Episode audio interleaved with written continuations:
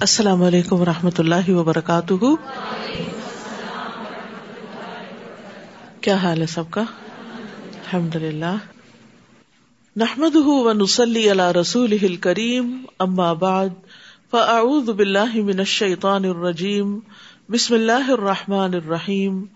ربش رحلی صدری ویسر لی امری وحل العقدم السانی یفقہ قولی۔ علم کو عمل کے لیے سیکھنا چاہیے۔ رسول اللہ صلی اللہ علیہ وسلم نے فرمایا، اس شخص کی مثال جو لوگوں کو بھلائی سکھاتا ہے، لیکن اپنے آپ کو بھول جاتا ہے۔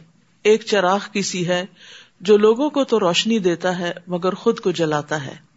ابو دردا کہتے ہیں کہ تم عالم نہیں بنو گے، حتیٰ کہ تم متعلم یعنی علم سیکھنے والے بنو۔ یعنی کوئی شخص جب تک علم سیکھتا نہیں، اس وقت تک عالم نہیں بنتا۔ اور تم علم سے عالم نہیں بن سکتے یعنی صرف سیکھنا بھی کافی نہیں، حتیٰ کہ تم اس پر عمل کرو۔ اور تمہارے گناہ کے لیے یہی کافی ہے کہ تم بحث مباحثہ کرنے والے بن جاؤ۔ یعنی علم حاصل کرنے کا مقصد لوگوں کے ساتھ بحث مباحثہ نہیں ہونا چاہیے۔ اور تمہارے گناہ کے لیے یہی کافی ہے کہ تم جھگڑا کرنے والے بن جاؤ یعنی علم کی بنا پر۔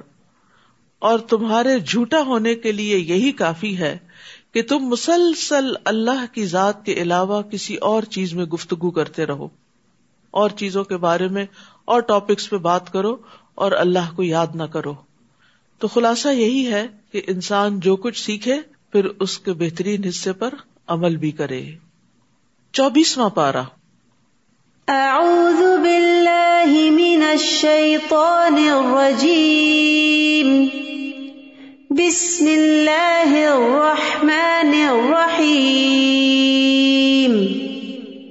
فمن اظلم ممن كذب على الله وكذب بالصدق اذ جاءه أليس في جهنم مثوى للكافرين والذي جاء بالصدق وصدق به أولئك هم المتقون. شروع کرتی ہوں اللہ کے نام سے جو بے انتہا مہربان، نہایت رحم فرمانے والا ہے۔ فمن اظلم ممن كذب على الله وكذب بالصدق اذ جاءه اليس في جهنم مثوى للكافرين؟ پھر اس شخص سے بڑھ کر ظالم کون ہوگا جس نے اللہ پر جھوٹ باندھا؟ اور جب سچی بات اس کے سامنے آئی تو اسے جھٹلا دیا، کیا ایسے کافروں کا دو میں ہی ٹھکانا نہیں؟ یہاں اللہ سبحان تعالیٰ اپنے بندوں کو ڈراتے اور خبردار کرتے ہوئے فرما رہے ہیں کہ اس شخص سے بڑا کوئی ظالم نہیں ہو سکتا جو اللہ پہ جھوٹ باندھے۔ یعنی کسی ایسی چیز کو اللہ کی طرف منسوب کرے جو اس کے جلال کے شان کے لائق نہیں، یا پھر یہ کہ وہ نبوت کا دعوی کرے کہ مجھے اللہ نے نبی بنایا ہے، حالانکہ اللہ نے اس کو نبی نہیں بنایا۔ اسی طرح جہالت کی بنا پر بھی اللہ سبحان تعالی کی شان کے بارے میں، اس کی ذات کے بارے میں، اس کی صفات کے بارے میں کوئی غلط بات نہیں کرنی چاہیے۔ جیسے کہ سورت اللہ راف میں آتا ہے وہ انتقول اللہ مالا تعلمون۔ کہ اللہ کے بارے میں تم وہ بات کرو جو تم جانتے نہیں، تو یہ بدترین بات ہوتی ہے، بغیر علم کے اللہ تعالی کے متعلق کوئی بات کرنا۔ اسی طرح اس شخص سے بڑا ظالم بھی کوئی نہیں، جس کے پاس حق واضح آیا یعنی واضح دلائل کے ساتھ حق آ گیا، لیکن اس نے حق کو نہیں مانا۔ تو حق کی تکزیب بھی بہت بڑا ظلم ہوتا ہے۔ ایسے لوگ جو اللہ پہ جھوٹ باندھے اور حق کو جھٹلائیں، ان کا ٹھکانا جہنم ہے۔ اور اس کے برعکس ولدی جا اب صدقی و صدق بھی الا المتقون۔ اور جو شخص سچی بات لایا اور جس نے اس کی تصدیق کی، تو یہی لوگ پرہیزگار ہیں۔ یعنی اللہ سبحان تعالیٰ جھوٹے اور جھٹلانے والے کا جرم اور اس کی سزا ذکر کرنے کے بعد، سچے انسان اور اس کی تصدیق کرنے کے ثواب کا ذکر کرتے ہیں۔ کہ جو شخص سچی بات لائے، سچ بات بتائے لوگوں کو اور اپنے قول اور عمل میں بھی سچائی کا حامل ہو، تو اس سے مراد کون ہوتے ہیں؟ پیغمبر ہوتے ہیں، ان کے فالوئر ہوتے ہیں۔ اور پھر جو ان کی تصدیق کرتے ہیں وہ سد بھی ہی سچی بات کو سچ ماننا بھی، یہ بھی ایک بہت بڑی نیکی ہے۔ کیونکہ بعض اوقات انسان سچی بات تو کرتا ہے، سچ بولتا ہے، سچ کو پسند بھی کرتا ہے لیکن بعض اوقات انا کا شکار بھی ہو جاتا ہے اور کسی کی درست بات کو مان کے نہیں دیتا تو انا کا شکار ہونا اور حق کو پہچاننے کے باوجود اس کا انکار کرنا یہ بھی درست نہیں لیکن جس کے اندر یہ دونوں صفات پائی جاتی ہوں، خود بھی سچا ہو اور اس کے ساتھ ساتھ وہ سچائی کی تصدیق کرے یعنی سچ سامنے آ جائے تو اس کو سچ مانے، اس کو سچ کہے۔ تو یہی لوگ دراصل متقی ہوتے ہیں، کیونکہ تقوا کے علاوہ کوئی چیز نہیں جو انسان کے اندر یہ خوبی پیدا کرے۔ اور سچائی کی جہاں تک بات ہے، تو سچ جو ہے، وہ اللہ تعالیٰ کو بہت پسند ہے۔ عبد اللہ رضی اللہ عنہ سے روایت ہے کہ نبی صلی اللہ علیہ وسلم نے فرمایا، یقیناً سچ نیکی کی طرف رہنمائی کرتا ہے اور نیکی جنت کی طرف لے جاتی ہے۔ اور آدمی مسلسل سچ بولتا رہتا ہے، یہاں تک کہ اللہ کے ہاں صدیق لکھ لیا جاتا ہے اور بلا شبہ جھوٹ برائی کی طرف رہنمائی کرتا ہے اور برائی آگ کی طرف لے جاتی ہے اور آدمی مسلسل جھوٹ بولتا رہتا ہے، یہاں تک کہ اللہ کے ہاں جھوٹا لکھ لیا جاتا ہے۔ تو جو سچے لوگ ہیں، جو متقی لوگ ہیں، ان کے بارے میں کیا جزا بتائی گئی؟ لہما یشا اون اندر ابہم ذالک جزا المحسنین۔ ان کے لیے وہ ہوگا جو وہ چاہیں گے ان کے رب کے ہاں۔ یعنی جب اللہ کے پاس واپس لوٹ کر جائیں گے، تو انہیں وہ ملے گا جو وہ پسند کریں گے۔ نیکی کرنے والوں کا یہی بدلا ہے، محسنین کا۔ محسن وہ ہوتا ہے جس کے اندر اخلاص ہو۔ اور اخلاص والا اللہ کی عبادت ایسے کرتا ہے، گویا وہ اللہ کو دیکھ رہا ہو اس کا دھیان ادھر ادھر نہ ہو۔ وہ شرک اکبر اور شرک اصغر دونوں سے پاک ہو۔ جیسے حضرت جبریل علیہ السلام جب آ کر حضور صلی اللہ علیہ وسلم سے سوال کر رہے تھے تو حدیث جبریل میں مل احسان کے جواب میں آپ نے کیا فرمایا؟ انتاب اللہ کا ان کا ترا ہو کہ تم اللہ کی عبادت اس طرح کرو گویا تم اللہ کو دیکھ رہے ہو۔ تو یہ محسن کا کردار ہوتا ہے۔ یعنی محسن اپنے رویے کے اندر بہت مخلص ہوتا ہے۔ پھر اسی طرح جو دوسروں کو ان کے حق سے زیادہ دیتا ہے، وہ بھی محسن ہوتا ہے۔ پھر اسی طرح ہر طرح کی نیکی جو ہے، وہ احسان کہلاتی ہے۔ تو محسنین کو کیا ملے گا قیامت کے دن، جو وہ طلب کریں گے، جو وہ تمنا کریں گے۔ لیو کفر اللہ انہم اسوا اللہ املو تاکہ اللہ ان سے وہ برائیاں دور کر دے جو انہوں نے کی تھی کیونکہ چاہے کوئی محسن ہو، متقی ہو، مومن ہو، کوئی بھی ہو لیکن یہ پاسبل نہیں ہے کہ کوئی اس سے غلطی نہ ہو۔ یہ ناممکن ہے۔ اس سے غلطی ہوگی۔ ہر انسان سے کوئی کتنا ہی نیک اور پاک باز کیوں نہ ہو، اس سے غلطی ہو جاتی ہے۔ تو پھر ایسی صورت میں اللہ سبحان تعالیٰ محسنین کی برائیاں ان سے دور کر دے گا، تاکہ اللہ ان سے وہ برائیاں دور کر دے جو انہوں نے کی تھی اور جو اچھے کام وہ کرتے رہے انہیں کے لحاظ سے انہیں ان کا اجر عطا کرے۔ کیا اللہ تعالیٰ اپنے بندے کو کافی نہیں؟ اور یہ لوگ آپ کو ان سے ڈراتے ہیں جو اس کے سوا ہیں، اور جسے اللہ گمراہ کر دے، اسے کوئی ہدایت دینے والا نہیں۔ تو یہاں پر ان لوگوں کی بات کی گئی ہے جو لوگوں کو اللہ کے علاوہ غیر اللہ سے ڈراتے۔ بتوں کی مار سے ڈراتے ہیں یا اپنے دیوتاؤں کے اثرات سے ڈراتے ہیں، لیکن مومن ہمیشہ صرف اللہ سے ڈرتا ہے۔ غیر اللہ سے ڈرنا مشرقین کا طریقہ ہے۔ تو انسان جب بھی کوئی کام کرے، جب بھی کوئی رسک لے تو اس معاملے میں اللہ پر بھروسہ کرے، اللہ سے دعا کرے، کیونکہ اللہ ہی کام بنانے والا ہے۔ وہ توکل الحی لا یموت آپ اس زندہ پر بھروسہ کرو جو کبھی مرے گا نہیں، اور وہ صرف اللہ ہی کی ذات ہے۔ اور جو اللہ پہ بھروسہ کرتا ہے، اللہ اس کو کافی ہو جاتا ہے۔ اور آپ دیکھیے کہ جب آپ اپنے معاملات اللہ کے سپرد کرتے ہیں اور بھروسہ کرتے ہیں، تو آپ کا دل بڑا ہو جاتا ہے، آپ کی ہمت بڑھ جاتی آپ سمجھتے ہیں کہ کوئی ہے جو یہ سب کچھ کر سکتا ہے۔ وہ میں یہ توکل اللہ وہ ہوا حسب جو کوئی اللہ پہ بھروسہ کرے تو وہ اسے کافی ہو جاتا ہے۔ اور اسی طرح اللہ پر بھروسہ کرنے سے انسان کو دشمن سے حفاظت بھی ملتی ہے۔ جیسا کہ اس مشہور واقعے میں ہم دیکھتے ہیں کہ نبی صلی اللہ علیہ وسلم ایک غزبے کے بعد دوپہر کو کہیں آرام کر رہے تھے ایک درخت کے سائے تلے اور آپ کی تلوار اس درخت کے ساتھ لٹک رہی تھی۔ تو اتنے میں ایک دشمن آیا اور اس نے وہ تلوار اتار کر آپ کے اوپر سونت دی اور آپ سے کہا کہ آپ کو مجھ سے کون بچائے گا؟ تو آپ نے کیا فرمایا؟ میرا اللہ۔ آپ سوچیے وہ کیا سچویشن ہوگی کہ جب سر پہ ایک شخص تلوار لہرائے کھڑا ہے، اس وقت انسان کو کچھ سوچتا بھی نہیں۔ لیکن امبیا کا ایمان کامل ایمان ہوتا ہے، جس کے اندر توکل بھی ہوتی کیونکہ توکل بھی ایمان کا حصہ ہے۔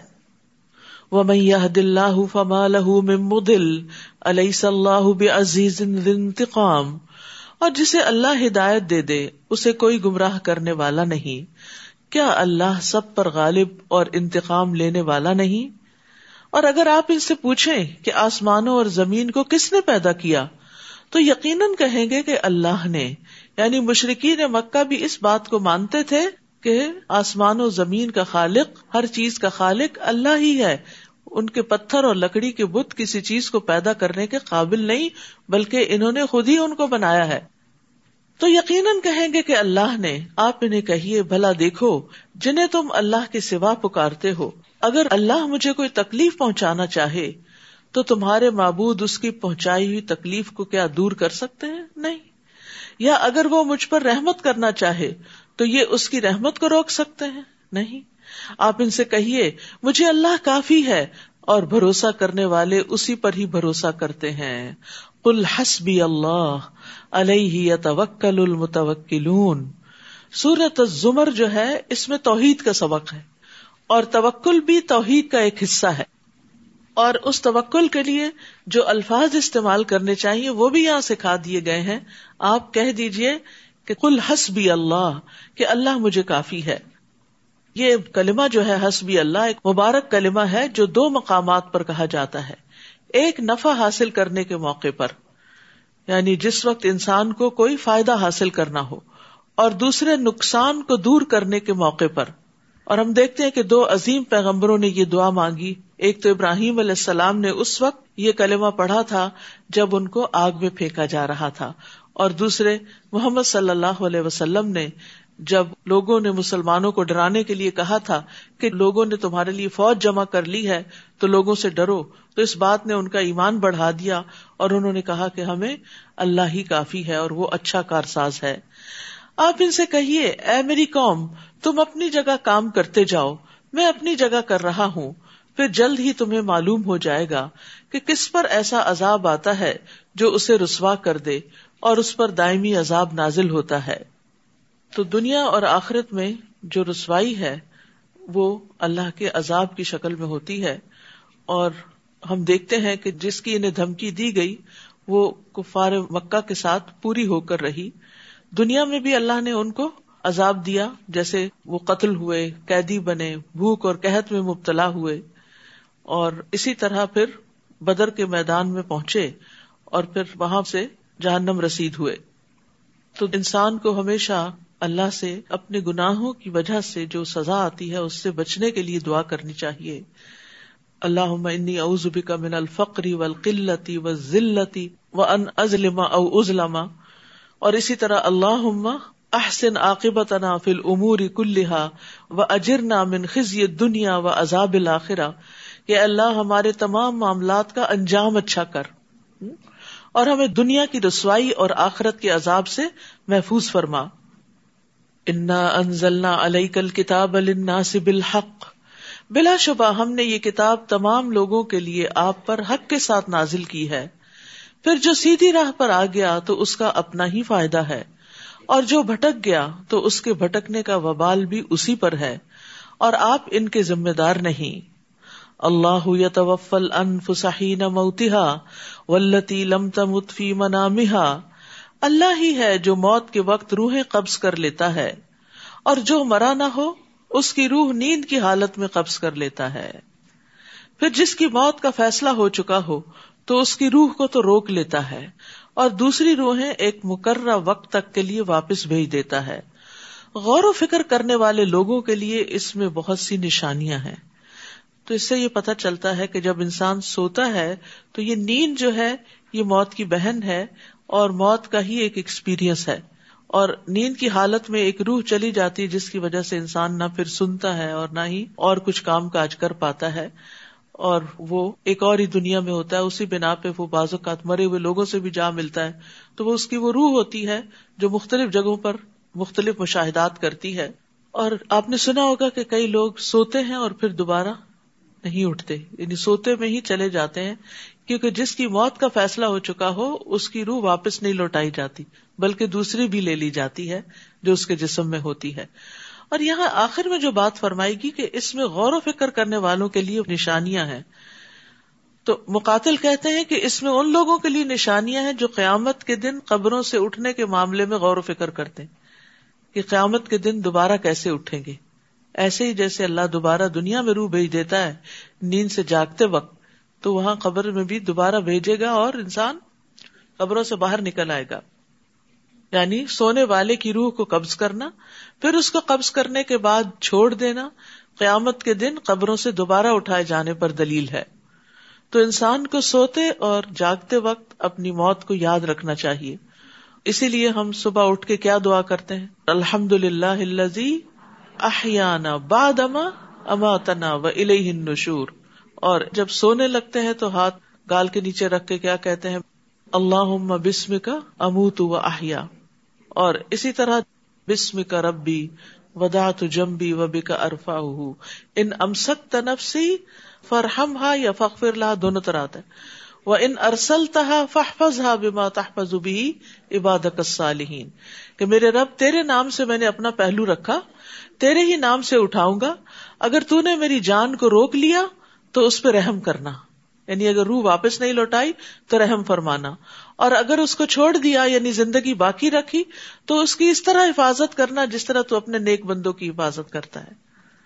تو اس سے یہ بھی پتا چلتا ہے کہ اللہ اپنے نیک بندوں کی حفاظت کرتا ہے۔ تو اگر ہم حفاظت چاہتے ہیں تو ہمیں زیادہ سے زیادہ نیک کام کرنے چاہیے اور گناہوں کو چھوڑ دینا چاہیے۔ کیا ان لوگوں نے اللہ کے سوا کچھ اور سفارشی بنا رکھے ہیں؟ آپ ان سے کہیے، اگر وہ کسی چیز کا اختیار ہی نہ رکھتے ہوں اور نہ عقل رکھتے ہوں، تو پھر سفارش کیسے کریں گے؟ آپ ان سے کہیے کہ سفارش پوری کی پوری اللہ ہی کے اختیار میں ہے، آسمانوں اور زمین میں اسی کی حکومت ہے، پھر تم اسی کی طرف لوٹائے جاؤ گے۔ اور جب اللہ اکیلے کا ذکر کیا جائے، تو جو لوگ آخرت پر ایمان نہیں رکھتے، ان کے دل گٹ جاتے ہیں۔ اور جب اللہ کے علاوہ دوسروں کا ذکر کیا جائے، تو بڑے خوش ہو جاتے ہیں۔ ہمیں بھی سوچنا چاہیے کہ ہمارا دل کس بات پہ گھٹتا ہے اور کس پہ خوش ہوتا ہے۔ کیا اللہ کے ذکر پہ تو نہیں ہمارا دل گھٹتا؟ ہاں اتنی دیر اللہ کی باتیں سننی پڑے گی؟ یا پڑھنی ہوگی یا کرنی ہوگی کوئی؟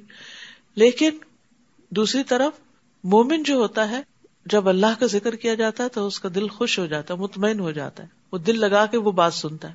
اور مشرقین کیا کرتے تھے؟ غیر اللہ کے ذکر سے خوش ہوتے تھے۔ اور اللہ کے ذکر پر ان کے دل گٹ جاتے تھے۔ اور یہ ہر انسان پہ ویری کرتا ہے کہ وہ کس چیز کو پسند کرتا ہے، کیونکہ جو جس چیز کو پسند کرتا ہے، اس کا ذکر آتے ہی اس کے منہ پہ مسکراہٹ آ جاتی۔ یعنی آپ دیکھیے اپنی عام زندگی میں بھی کہ کون سی چیزیں ہیں جن کے ذکر سے بھی آپ خوش ہو جاتے ہیں۔ تو یقیناً وہ وہ چیزیں ہوں گی جو آپ کی پسندیدہ ہیں۔ اور کون سی چیزیں ہیں جن کا نام سنتے ہی آپ کے اندر ایک وحشت اور گھبراہٹ شروع ہو جاتی ہے۔ تو اس سے بھی آپ اپنا جائزہ لے سکتے ہیں کہ آپ کہاں کھڑے ہیں۔ یعنی آپ کا ایمان کتنا ہے اور آپ کی دلچسپیاں کتنی ہیں۔ تو ایمان والے جو ہیں، وہ دن کے مختلف اوقات میں اللہ کو یاد کرتے ہیں اور اس کی طرف رجوع کرتے ہیں اور خوش ہوتے ہیں۔ مثلاً آپ صبح اٹھتے ہیں تو اللہ کو یاد کرتے ہیں آزان سنتے ہیں تو اللہ کو یاد کرتے ہیں وزو کرتے ہیں تو پھر اللہ کا ذکر کرتے ہیں، نماز بذات خود ذکر ہے، نماز کے بعد بھی کرتے ہیں، پھر صبح شام کی ازکار کرتے ہیں، کھانا کھاتے ہیں، تو یہ اس طرح کی جتنی بھی دعائیں ہیں، یہ ساری ایک کتاب ہے، دعا کیجیے اسٹال پہ اویلیبل بھی ہے۔ اس میں دن میں اور مختلف مواقع پہ جو دعائیں مومن کرتا ہے، قرآن کی دعائیں، سنت سے دعائیں، والدین کے لیے دعائیں بخش کی دعائیں، آئینہ دیکھنے کی دعائیں، اور بہت سی دعائیں جو انسان کو کرنی چاہیے، جو نبی صلی اللہ علیہ وسلم سے ثابت ہے۔ میں سمجھتی ہوں ہر گھر میں یہ کتاب ہونی چاہیے تاکہ کسی بھی موقع کی مناسبت سے وہ دعائیں نکال کر انسان پڑھ سکتا ہے۔ یا روٹین میں بھی انسان تھوڑی تھوڑی کر کے روز ان چیزوں کو یاد بھی کر سکتا اور پڑھ بھی سکتا ہے۔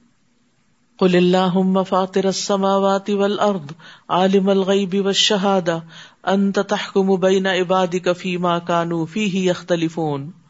آپ کہیے، اے اللہ، آسمانوں اور زمین کے پیدا کرنے والے، غیب اور حاضر کو جاننے والے، تو ہی اپنے بندوں میں ایسی چیز کا فیصلہ کرے گا جس میں وہ اختلاف کر رہے ہیں۔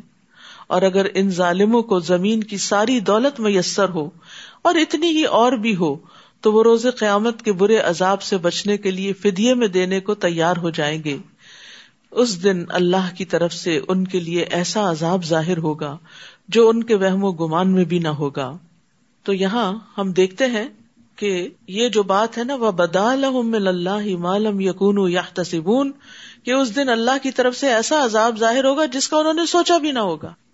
تو پائس پری ڈسر اسلاف جو تھے، وہ اس آیت سے بہت ڈرتے تھے۔ کہ کہیں ایسا نہ ہو کہ ہم یہ سمجھے کہ ہم بڑے اچھے اچھے کام کر رہے ہیں اور کل جائیں اور وہاں دیکھیں تو وہ اچھے کاموں میں شامل ہی نہیں ہوئے ہوں۔ مجاہد کہتے ہیں کہ انہوں نے ایسے عمل کیے جنہیں وہ نیک سمجھتے تھے لیکن اصل میں وہ برے تھے۔ انٹینشن کی وجہ سے ہو گئے یا طریقہ غلط تھا یا کوئی بدت تھی۔ اور ہو سکتا ہے کہ انہوں نے یہ گمان کر لیا ہو کہ ان کے یہ گنا توبہ کے بغیر ہی معاف ہو جائیں گے۔ یہ تو چھوٹی سی بات ہے۔ دیکھیے، جن گناہوں کو ہم چھوٹا سمجھتے ہیں نا، ان پہ توبہ نہیں کرتے۔ لیکن کل کو وہی بہت بڑے بن سکتے ہیں۔ سفیان سوری کہتے ہیں ریا کاری کرنے والوں کے لیے تباہی ہے تباہی ہے۔ یہ آیت ان کے بارے میں ہے۔ یہ ان کا قصہ ہے۔ اکرما بن امار کہتے ہیں کہ محمد بن منقدر اپنی موت کے وقت بہت زیادہ گھبرائے، گھبراہٹ تاری ہو گئی۔ تو ان کو کہا گیا، یہ خوف اور گھبراہٹ کس بات پہ ہے؟ انہوں نے کہا کہ اللہ کی کتاب میں ایک آیت ہے جس سے میں ڈرتا ہوں۔ اور وہ ہے وہ بدال من اللہ مالم یقون یا تصبون اور میں ڈرتا ہوں کہ میرے سامنے وہ کچھ نہ آ جائے جس کا مجھے گمان بھی نہ ہو، خیال بھی نہ ہو۔ ہم اپنے بارے میں یہ سمجھتے رہے کہ ہاں سب اچھا ہے اور ہم نیک ہیں اور اچھے فرشتے آئیں گے جان لینے کے لیے اور قبر میں بھی سب ٹھیک ہوگا اور آخرت میں بھی ہم امن میں ہوں گے۔ کس کو پتا؟ تو انسان کو کبھی بھی بے خوف نہیں ہونا چاہیے۔ اور جو کام وہ کرتے رہے، اس کے برے نتائج ان کے سامنے آ جائیں گے۔ اور جس عذاب کا وہ مذاق اڑایا کرتے تھے، وہ انہیں آ گھیرے گا۔ انسان کو جب کوئی تکلیف پہنچتی ہے تو ہمیں پکارتا ہے۔ پھر جب ہم اسے اپنی نعمت سے نوازتے ہیں تو کہتا ہے، مجھے تو یہ چیز علم اور تجربے کی بنا پر حاصل ہوئی ہے۔ بات یوں نہیں، بلکہ یہ ایک آزمائش ہوتی ہے۔ مگر ان میں سے اکثر نہیں جانتے۔ دنیا میں بھی انسان بڑی غلط فہمیوں کا شکار رہتا ہے کہ جب اس کو کوئی نعمت ملتی ہے، کوئی کامیابی ملتی ہے تو وہ کیا کہتا ہے؟ کہ یہ تو اس بنا پر ہے کہ میں اس کا تجربہ رکھتا تھا، میں نے اس پہ محنت کی اور یہ میرے علم کی وجہ سے مجھے ملی ہے۔ یا اللہ نے مجھے وہ چیز سکھائی تھی۔ حقیقت یہ ہے کہ یہ فتنا ہے۔ ہر نعمت جو ایک آزمائش ہے۔ اب مثال کے طور پر ہمیں اگر نعمت قرآن ملتی ہے تو اس میں ہمارا امتحان بھی ہے کہ ہم اس پر اب جو پڑھ لیا، سن لیا، عمل کتنا کرتے اپنی زندگی کو کتنا بدلتے ہیں۔ ولا کن اکثر لا لیکن اکثر لوگ یہ بات، یہ نقطہ نہیں جانتے، یہ سمجھتے نہیں کہ نعمت آزمائش ہے اور انسان کا امتحان ہے، جس کے وجہ سے اللہ تعالیٰ انہیں ڈھیل دے کے پھر پکڑتا بھی ہے۔ ایسی ہی بات ان لوگوں نے بھی کہی تھی جو ان سے پہلے گزر چکے۔ پھر وہ چیز ان کے کسی کام نہ آئی جو وہ کما رہے تھے۔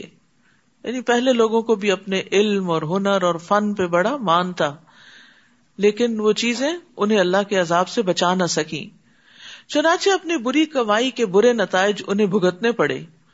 اور ان لوگوں میں سے جو ظلم کر رہے ہیں، وہ بھی انقریب اپنے کاموں کے برے نتائج بھگت لیں گے۔ اور یہ لوگ ہمیں آجز کر سکنے والے نہیں ہیں۔ کیا انہیں معلوم نہیں کہ اللہ جس کے لیے چاہتا ہے رزق شادہ کر دیتا ہے اور جس کے لیے چاہتا ہے تنگ کر دیتا ہے۔ اس میں بھی ان لوگوں کے لیے کئی نشانیاں ہیں جو ایمان لاتے ہیں۔ قلیا عبادی اللہ دینا اصرف انفسم لا تقنطوا من رحمت اللہ ان اللہ یغفر الذنوب جميعا انه هو الغفور الرحیم۔ آپ لوگوں سے کہہ دیجیے، اے میرے بندو جنہوں نے اپنی جانوں پر زیادتی کر لی ہے، اللہ کی رحمت سے مایوس نہ ہو اللہ یقیناً سارے ہی گناہ معاف کر دیتا ہے، کیونکہ وہ غفور الرحیم ہے۔ یعنی اللہ سبحان تعالی اگلے، پچھلے سارے گناہوں کو معاف کر سکتا ہے۔ جیسے کہ حدیث میں آتا ہے کہ ایک شخص کے سارے گناہ معاف کر دیے گئے، اس بنا پر کہ اس نے لوگوں کے راستے سے کانٹے دار شاخ ہٹائی تھی۔ لوگوں کو تکلیف سے بچایا تھا۔ تو اس بنا پر اس کے گنا معاف کر دیے گئے۔ اسی طرح چھوٹے گناہوں کے علاوہ بھی اللہ سبحان تعالیٰ بڑے بڑے گناہوں کو معاف کر دیتا ہے۔ جیسے زنا کرنے والا جب زنا کرتا ہے تو مومن نہیں رہتا، چوری کرنے والا جب چوری کرتا ہے تو مومن نہیں رہتا، شرابی جب شراب پیتا تو مومن نہیں رہتا۔ لیکن پھر بھی اس کے لیے توبہ کا دروازہ کھلا ہے کہ اگر کوئی شرمندہ ہو کر واپس پلٹتا ہے اور اللہ سے معافی مانگ لیتا ہے اور آئندہ نہ کرنے کا عہد کر لیتا ہے تو اللہ تعالیٰ اس کو بھی معاف کر دیتا ہے۔ سو لوگوں کا قاتل بھی بخش دیا گیا تھا جب اس کے دل میں شدید ریگریٹ ہوئی اور اس نے توبہ کے لیے اپنا علاقہ بھی چھوڑ دیا کہ میں اس گناہ سے بہرحال نکلنا چاہتا ہوں اور وہ ہجرت کر کے دوسری طرف نیک لوگوں کے پاس جا رہا تھا تاکہ ان کی صحبت میں بیٹھ کر وہ اپنی اس برائی کو دور کر سکے۔ وہ انیبو الا ربکم اور اپنے رب کی طرف رجوع کرو۔ وہ اسلم لہو اور اس کا حکم مان لو۔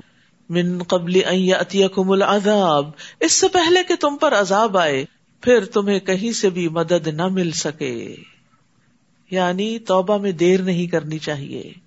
بار بار اللہ کی طرف رجوع کرنا چاہیے، بار بار پلٹنا چاہیے، بار بار اپنے اسلام کا اقرار کرنا چاہیے کہ اللہ اسلم تو نفسی علیق اللہ میں نے اپنا آپ تیرے حوالے کر دیا۔ وہ تبھی احسن انزل الیکم من ربکم اور جو کچھ تمہاری طرف، تمہارے رب کی جانب سے نازل ہوا ہے، اس کے بہترین حصے کی پیروی کرو۔ اس سے قبل کے اچانک تم پر عذاب آ جائے اور تمہیں خبر بھی نہ ہو۔ یعنی جب کوئی مصیبت آتی ہے تو بعض اوقات اتنی اچانک آتی ہے کہ انسان کہتا ہے، میں نے تو کبھی سوچا ہی نہیں تھا۔ تو اسی طرح انسان کو اپنی زندگی کا ہی نہیں پتا کہ کس وقت یہ پرندہ یہاں سے اڑ جائے، ہمارے اندر سے نکل کے روح چلی جائے۔ اور انسان اس کے بعد ہونٹ ہلانے کے بھی قابل نہ رہے۔ تو اس لیے انسان کو جو مہلت ملی ہے، جو موقع ملا ہے، جو وقت ملا ہے، اس سے فائدہ اٹھا لے۔ انتقول نفس یا حسرتا یا حسرتا علامہ فرت فی جمب اللہ، و ان کن لمن الساخرین۔ کہیں ایسا نہ ہو کہ اس وقت کوئی کہنے لگے۔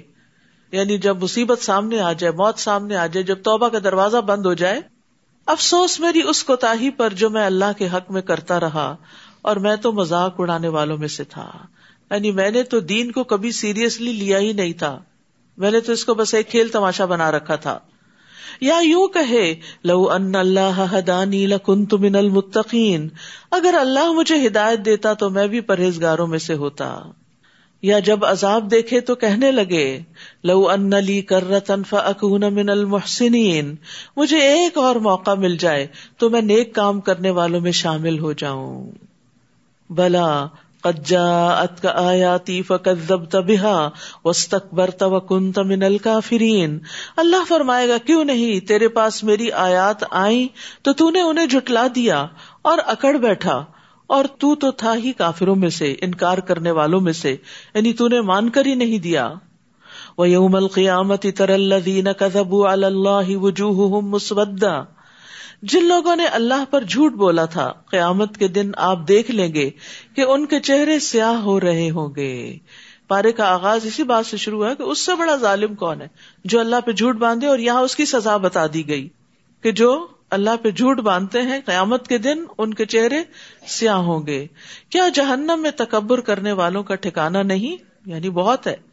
وہ یو نج اللہ الدین تخوب مفاظت لا مسم و لاہم یا اور جو لوگ اللہ سے ڈرتے رہے، اللہ انہیں ان کی کامیابی کی وجہ سے ہر جگہ پر نجات دے گا۔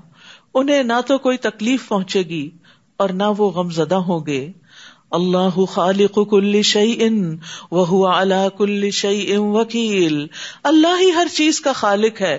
ہر چیز اللہ نے پیدا کی ہے۔ اور وہی ہر چیز کا نگہبان بھی ہے۔ سب چیزوں کی نگرانی بھی وہی کر رہا ہے کہ یہ چیزیں کیسے کام کر رہی ہیں۔ اس کی منشا کے مطابق یا نہیں؟ لہو مکالی دسماوات ارد آسمانوں اور زمین کی کنجیاں اسی کے پاس ہیں۔ سارے خزانوں کا مالک وہی ہے۔ اور جن لوگوں نے اللہ کی آیات کا انکار کیا، وہی خسارا اٹھانے والے ہیں۔